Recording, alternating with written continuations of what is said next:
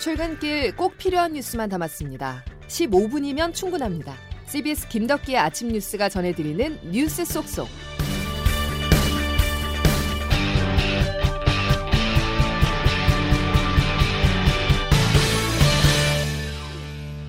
여러분 안녕하십니까. 2월 3일 김덕기 아침 뉴스입니다. 이란에 억류 중이던 한국 선박 선원 대다수가 석방됩니다.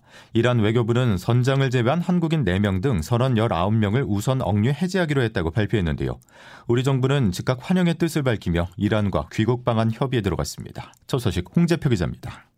아락치 이란 외교부 차관은 어제 저녁 최종권 외교부 1차관과 전화 통화를 갖고 선박 억류권을 논의했습니다. 아락치 처가는 한국인 선장과 선박을 제외한 나머지 선원 19명을 석방하겠다고 밝혔습니다. 최 차관은 선장과 선박도 조속히 풀어줄 것을 촉구하면서도 이번 결정은 일단 환영했습니다. 한국 케미호와 선원들은 지난달 4일 걸프 해역에서 해양 오염을 이유로 나포돼 오늘까지 30일째 억류 중입니다.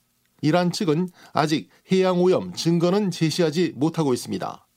따라서 70억 달러의 한국 내 동결 자금 때문에 억류한 것이란 분석이 끊이지 않았습니다. 하지만 동결 자금 해제는 미국의 동의가 필요한 것이어서 억류 사태의 장기화가 불가피한 것 아니냐는 관측이 늘어나고 있는 상황이었습니다.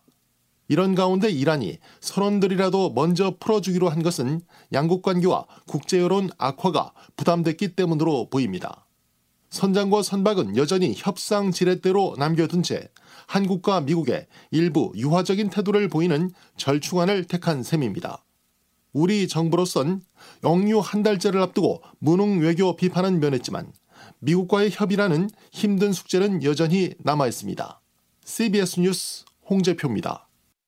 한편 모하마드 자리프 이란 외무장관은 어제 미국 CNN 방송과의 인터뷰에서 직전 트럼프 행정부가 파기한 이란 핵 합의를 되살리기 위해서 유럽연합의 중재를 맡기자는 안을 미국에 제시했습니다. 미국 바이든 행정부도 최근 이란 협상 전담팀을 꾸리는 등 핵 합의 복귀 움직임을 보이고 있어 유럽연합의 중재 아래 협상이 재개될 가능성이 커졌습니다. 이에 따라 이란이 미국과 협상 전에 국제사회 여론 악화를 막고 유리한 고지를 선점하기 위해서 한국 선 원들을 석방했다는 관측이 나오고 있습니다. 다음 소식입니다. 1차, 2차, 3차 이어서 4차 재난지원금을 준비하겠다고 더불어민주당 이낙연 대표가 공식 발표했습니다. 코로나19로 피해를 입은 계층에 대한 선별 지원은 물론이고 전 국민 지원도 실시하겠다고 밝혔는데요. 그러자 나라 살림을 책임지고 있는 홍남기 부총리는 받아들이기 어렵다는 뜻을 분명히 했습니다. 여당과 정부가 충돌하는 모습이죠. 먼저 이낙연 대표의 발언 내용 이준규 기자가 보도합니다. 민주당 이낙연 대표가 4차 재난지원금 지급 방식을 전국민 지급과 선별지급 모두 활용하자고 처음으로 공식 제안했습니다. 피해 계층은 지원을 위해, 전 국민은 경제를 위해 모두 지원해야 한다는 이유에서입니다. 방역 조치로 벼랑에 몰린 취약계층과 피해 계층은 두텁게 도와드리겠습니다. 경기 진작을 위한 전 국민 지원은 코로나 추이를 살피며 지급 시기를 결정하겠습니다. 이미 문재인 대통령이 3차 재난지원금으로는 피해 지원이 충분하지 않을 수 있다고 말한 만큼 여당 내에서는 4차 지원금 논의가 급물살을 탈 것이라는 전망이 나오고 있습니다. 전 국민이었던 1차 때와 선별 지급 중 최대 규모였던 3차 때를 합한 23조 원 이상의 규모가 될 것이라는 추정치까지 거론되고 있습니다. 하지만 홍남기 경제부총리가 다시 한번 재정 건전성을 언급하며 이런 분위기에 찬물을 끼얹었습니다. 민주당은 홍 부총리의 발언에 적지 않은 당혹감을 느꼈지만 정부의 우려 또한 이해가 되는 만큼 추후 협의를 통해 충분히 조율해 나가겠다는 입장입니다. 국회에서 CBS 뉴스 이준규입니다. 홍남기 부총리의 반기는 이낙연 대표의 연설이 끝난 뒤 4시간 만에 나왔습니다. 홍 부총리가 4차 재난지원금을 받아들이기 어렵다고 밝혀 일단 조기 지급은 어려워진 거 아니냐 하는 전망이 나오고 있는데요. 그렇다면 반기를 든 이유는 무엇인지 조태임 기자가 취재했습니다. 홍남기 경제부총리는 이낙연 대표의 연설이 끝난 뒤 4시간 만에 자신의 SNS를 통해 이 대표의 제안에 대해 공개적으로 반대 입장을 표명했습니다. 전국민 재난지원과 선별지원을 모두 하겠다는 이 대표의 주장에 추가적 재난지원금 지원이 불가피하다고 하더라도 둘을 한꺼번에 하는 건 받아들이기 어렵다고 밝혔습니다. 홍 부총리는 국가재정이 끝없이 나오는 화수분이 아니라는 점을 강조하면서 국가재정을 단순히 GDP 대비 숫자로만 비교할 건 아니라고도 말했습니다. GDP 대비 국가 채무 비율이 다른 나라에 비해 낮아 재정이 건전하다는 일각의 지적에 대해 반박에 나선 겁니다. 이 대표가 주장한 재난지원금 마련을 위해서는 추가 경정 예산안 편성을 해야 하는데 홍 부총리는 3차 지원금 지급이 3월에 마무리되는 만큼 추경 편성 논의는 3월에야 가능하다고 말했습니다.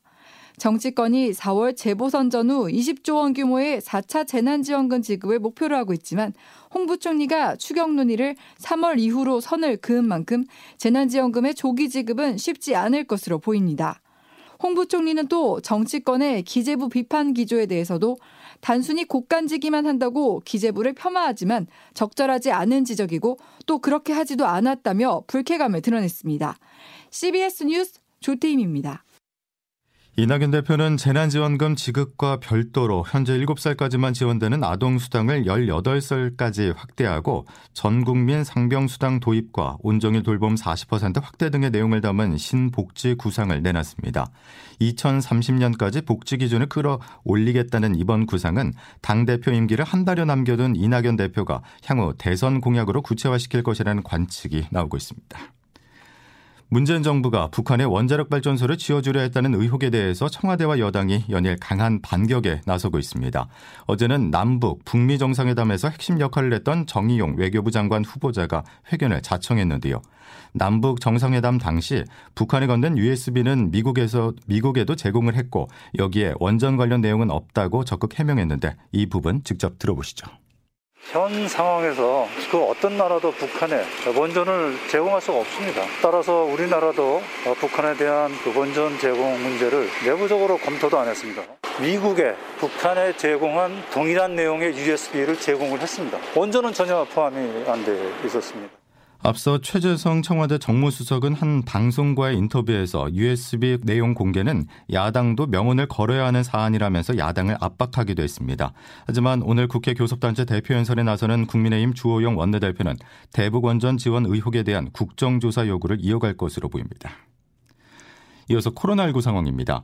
요 며칠 코로나19 신규 확진자가 300명대로 내려왔지만 곳곳에서 집단 감염이 속출하며 다시 증가할 조짐을 보이고 있습니다. 오늘은 400명대 신규 확진자가 나올 것이라는 전망인데요. 방역 당국은 대규모 인구 이동이 예상되는 이번 설 연휴를 중대 고비라고 밝혔습니다. 이 고비를 잘 넘겨야 3월부터 아이들이 정상적으로 등교할 수 있다는 것인데요. 이런 가운데 어린 학생들은 학교와 관련한 전파보다는 가족 내 전파를 통한 감염 사례가 더 많은 것으로 확인돼 등교 수업 확대에 힘이 실리고 있습니다. 황영찬 기자입니다. 어제 국내 신규 확진자는 336명으로 사흘째 300명대를 기록했습니다. 정부는 주말까지 추이를 지켜본 뒤 설 연휴 전 방역조치 완화 여부를 검토할 방침입니다. 또 방역당국은 세계보건기구 발표를 인용해 학생들의 등교를 통한 감염 위험도가 상대적으로 낮다고 밝혔습니다. 전 세계 인구 중 소아 청소년의 비율은 29%인데 코로나19 확진자 중 이들의 비율은 8%에 불과하고 감염돼도 무증상이거나 증세가 경미했던 것으로 파악됐습니다. 국내도 나이가 어릴수록 발생률이 낮았고 만 12세 이하 인구의 감염 비율은 모든 연령 감염 비율의 절반 수준이었습니다. 또 만 18세 미만 아동이 학교보다는 가족 등 다른 경로로 감염되는 비중이 컸다는 점도 등교의 위험성을 낮게 판단하는 근거가 됐습니다. 중앙방역대책본부 이상원 역학조사 분석 단장입니다. 분명히 세계보건기구에서도 어린이들에 대해서 등교는 상대적으로 위험도가 낮은 것으로 파악하는 것이 있고 다만 방역당국은 위험도가 낮을 뿐 언제든 감염될 수 있다는 건 마찬가지라며 등교가 시작돼도 마스크 착용과 같은 방역수칙을 철저히 지켜야 한다고 당부했습니다. CBS 뉴스 허영찬입니다. 3차 대유행이 하루빨리 진정돼야 하는 이유는 또 있죠. 강화된 거리두기로 인해서 소상공인들과 자영업자들의 피해가 눈덩이처럼 불어나고 있기 때문입니다. 자영업자들은 더는 버티기가 힘들다면서 어제부터는 단체 행동에 나섰습니다. 전문가들도 현재 정부의 사회적 거리두기 시행 방식이 사회적 약자에 불리하다고 지적했습니다. 정석호 기자입니다. 우리나라의 사회적 거리두기 정책이 다른 나라에 비해 지나치게 엄격해 자영업자와 같은 특정 계층에 피해가 집중되고 있다는 지적이 나왔습니다. 서울의대 김윤 의료관리학 교수입니다. 어떤 시설에 유형해서 집단 감염이 발생하면 그것을 고위험 시설로 규정하고 사회적 거리두기의 단계가 높아지면 문을 닫도록 하는 방식을 취하고 있는데 이거는 저는 단체 기압 방식이라고 생각합니다. 미국과 유럽에서 신규 확진자가 인구 10만 명당 1명 미만일 때 기준이 우리나라에선 500명 정도와 같다는 연구 결과도 제시됐습니다. 문제는 거리두기 정책에 따른 피해가 소상공인이나 비정규직과 같은 특정 계층에게 집중되고 있다는 점입니다. 그러면서 유행이 장기화될 경우에 대비해 오로지 확진자 수를 줄이는 데 집중된 거리두기 체계를 개선해야 한다고 주장했습니다. 특정 시설의 영업을 일괄적으로 제한하지 말고 방역 지침을 지키지 않거나 확진자가 다수 나오는 고위험 시설에 역량을 집중해야 한다는 의견입니다. 이와 함께 자영업자에 대한 재정 지원도 대폭 늘려야 한다고 강조했습니다. CBS 뉴스 정석호입니다. 요즘 먹고 사는 게 너무도 힘들다 보니 살아남기 위해서 장시간 노동에 내몰린 사람들이 많습니다. 2018년에 도입된 주 52시간제가 무색해졌단 말인데요. 이 같은 영향으로 과로사 등 노동자들의 생명이 크게 위협받고 있습니다. 보도에 김민재 기자입니다. 올해 7월부터 5일 이상 50인 미만 사업장까지 주 52시간제가 시행됩니다. 문재인 정부가 약속했던 경제협력개발기구 OECD 수준으로 노동시간이 대폭 낮춰질 것으로 기대됩니다. 하지만 지난달 파업 직전 체결된 택배노사 합의안에서 규정한 택배기사들의 주 노동시간 상한선은 무려 60시간. 그나마 성수기 7, 80시간 넘게 일하던 기존 관행보다 크게 줄어든 합의안조차 하루 10시간씩 주 6일 근무해야 합니다. 전문가들은 정부가 근로기준법상 임금 노동자들의 노동 시간만 줄였을 뿐 특수고용 노동자 같은 장시간 노동의 사각지대는 방치하고 있다고 말합니다. 한국노동연구원 이정희 연구위원입니다. 장시간 노동을 제한하는 것, 일하는 사람이라면 누구나에게 적용되어야 될 보편적 권리가 되어야 한다고 생각합니다. 주 52시간제를 적용받는 임금 노동자들도 장시간 노동 문제에서 자유롭진 않습니다.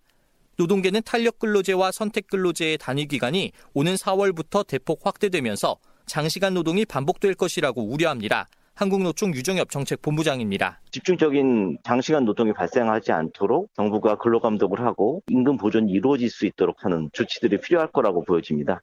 정부가 법제도만 바꿀 뿐 아니라 일하는 사람의 생명을 위협하는 장시간 야간 노동을 자제하도록 사회적 공감대를 적극 이끌어가야 한다는 지적입니다. CBS 뉴스 김민재입니다. 우리나라 국방 정책을 대내외 알리는 국방 백서가 어제 발간됐습니다.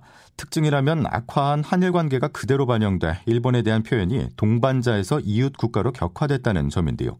일본은 내용을 문제 삼으며 항의에 나섰습니다. 국제부 장성주 기자입니다. 국방부는 어제 발간한 2020 국방 백서에서 기존 동반자였던 일본을 이웃 국가라고 평가했습니다. 또 일본의 독도 도발과 초계기 위협 비행을 지적하며 사실을 호도하는 일방적 언론 보도로 한일 국방 관계가 난항을 겪었다고 지적했습니다. 일본의 수출 규제 조치도 미래지향적 발전에 장애 요소가 되고 있다면서 한일 군사 정보 보호 협정, 즉 지소미아 종료 통보의 효력을 정지한 내용도 포함했습니다. 그러자 일본 방위성은 주 일본 대사관 무관을 불러 매우 유감이라고 항의했습니다. 이시카와 다케시 방위성 보도관은 기자회견을 열고 한일 한미일 협력은 중요한데 협력을 손상하는 일이 없도록 한국 측에 적절한 대응을 강하게 요구하겠다고 밝혔습니다. 산케이 신문은 일본이 지난해 공개한 방위백서에서 한국과 폭넓은 분야에서 방위 협력을 추진한다는 문구가 삭제된 것이 영향을 미쳤다고 분석했습니다. CBS 뉴스 장성주입니다. 김덕기 아침 뉴스 여러분 함께하고 계신데요. 기상청 연결하겠습니다. 김수진 기상 리포터. 네, 기상청입니다. 예, 오늘 큰 눈이 예보돼 있죠. 네, 그렇습니다. 오늘 절기 이상으로 봄이 시작된다는 입춘입니다만 이 절기가 무색하게 아침에는 강추위가 밤에는 많은 눈이 내릴 것으로 보여서 대비를 단단히 해주셔야겠습니다. 특히 오늘 저녁 수도권을 비롯한 중서부 지역을 시작으로 밤에는 그 밖에 중부와 전북, 경북 지역으로 눈이 점차 확대돼서 내일 새벽까지 이어지겠고 특히 중부지방을 중심으로 많은 눈이 집중되겠습니다.